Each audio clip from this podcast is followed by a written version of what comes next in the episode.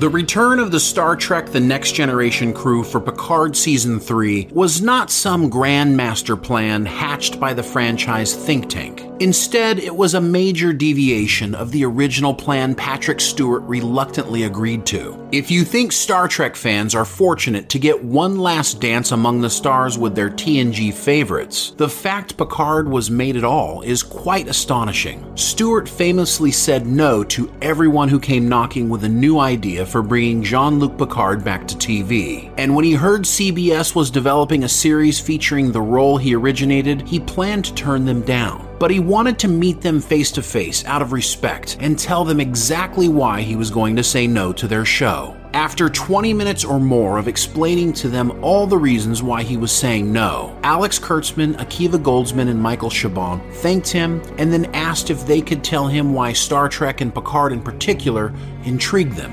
When they were talking, Stewart said a little tingle started in his spine with regards to some of the ideas and concepts they were talking about.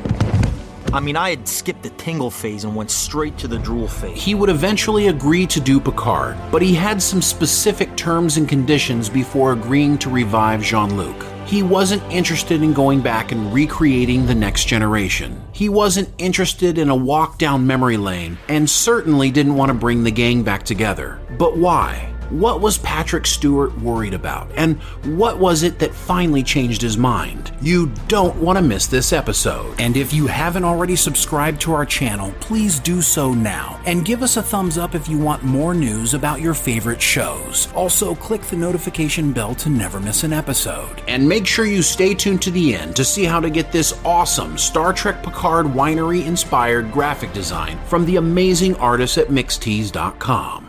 To understand why Stewart was adamant about not doing a show with his previous co stars, you have to take a look at what was going on in his life at that time. He was coming off a very successful and very different take on his other iconic character, Professor X, with the movie Logan. The movie was a deeper look at his character. No longer the strong leader of the X Men, his character is aged and ailing at a remote outpost on the Mexican border. What is Mexico? Stewart loved the new take on the classic character. He felt like he was taking the character to new places instead of rehashing what they'd already done in previous movies. Sound familiar? Stewart had also vocally aligned himself against right wing politics and was simmering in frustrations with the current events of Brexit and new American President Donald Trump. We're going to build a wall. It's going to be built. To put it simply, Stewart was frustrated with the direction the world was going. Kurtzman and his team were able to pitch him on a show that centered on an aged Jean Luc Picard, exploring a world that has changed significantly in the past couple of decades. This would end up being a case of life mirroring art. And to ensure the vision and direction of Picard was maintained, Stewart also negotiated to be in the writer's room and to be a part of the creative team. And it's not that Stewart doesn't love and adore his castmates from TNG. He felt strongly that the work they did over seven seasons of The Next Generation was completed, and that any revisiting of this could potentially ruin that successful accomplishment. Realizing there was no way to tell Picard's story with at least a little flavor from the past, We bring flavor. Flavor. Stewart would eventually cave to small cameo appearances from Data, Riker, and Troi during season 1. They would end up being important to the story, but essentially aren't more than cameo roles. No, this iteration of Star Trek Picard was about Rios, Raffi, Soji, Elnor, and Jurati, with a little 7 of 9 to keep things Borg flavored. I could eat this off a flip flop. Hmm. But as we roll into season 3, the future characters of Picard have all been cancelled, with the exception of Raffi and Seven. Did you have any kind of uniform? I have to ask because you know I I had a cat suit.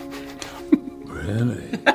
Stewart and Goldsman have said all along there was a three year plan for the crew. So, what happened and why did it change? And more importantly, what got Patrick Stewart to finally change his mind about bringing back the cast of TNG? Ironically, we believe it was the crew of the Enterprise that would eventually bring it with the winds of change. But hold on to that thought for a moment. Hold on to your butt. Remember how awkward it was when Whoopi Goldberg and John de Lancie had been asked to join Stewart on Picard season 2, but Gates McFadden, LeVar Burton, and Michael Dorn were telling interviewers no one had approached them about the show at all. To any Star Trek TNG fan, the thought is, why not? Cameos weren't the problem in Season 1. You can point fingers at the serialized format or Mass Effect monsters from another dimension, or even bad story writing, but you can't blame Riker looking large and in charge as he rides in on the USS Zheng He to save the day with his Federation posse. The bottom line is Stewart was all too aware of paying too much attention to fan appreciation, and he didn't want it to derail the show. Good luck with that. The problem was his interactions with Data, Riker, and Troi were arguably some of the best parts of Picard Season 1. And when Guinan and Q were announced to come back for season 2, there was no other plot lines. People didn't want to know what Soji, Jurati, and Elnor were going to be doing during the second season. We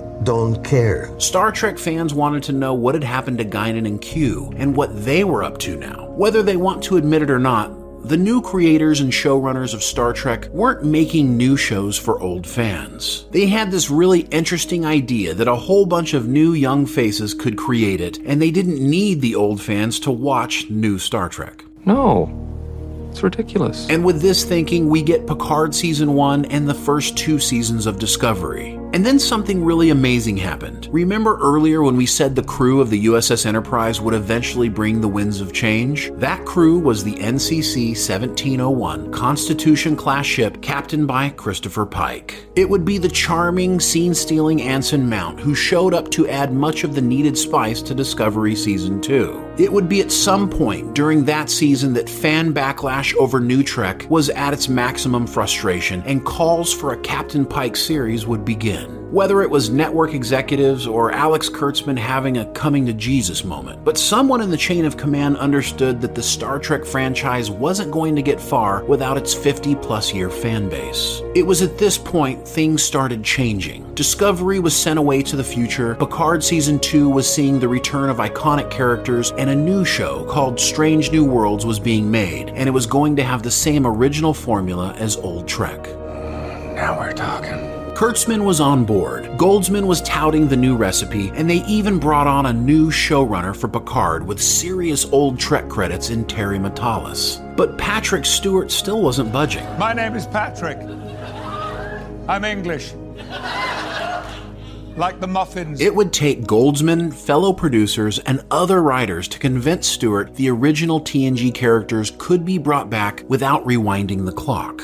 The formula is simple tell a good story, be true to the canon of the franchise, and most importantly, give the fans what they want.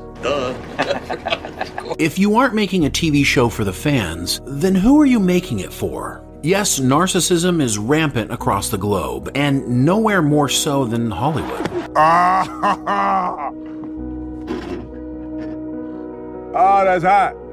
That's hot. But success is rarely achieved alone, and the truth of the matter is that even if you think you've created something amazing, it isn't truly special unless the people you create it for think it is. I prefer a dose of common sense. It's a good thing for all Star Trek fans that Stewart finally caved and let his old friends come back and share the spotlight with him again. While Picard is arguably our favorite character from TNG, he didn't run the ship alone. He didn't tell the stories alone. Us fans fell in love with all of them. We showed up each week to see what would happen to the new crew. It's only fitting that as the franchise writes the final chapter in the life of Jean Luc Picard, that the same people that helped lift him up is there to stand by his side in the end as well. Oh, oh man. Oh.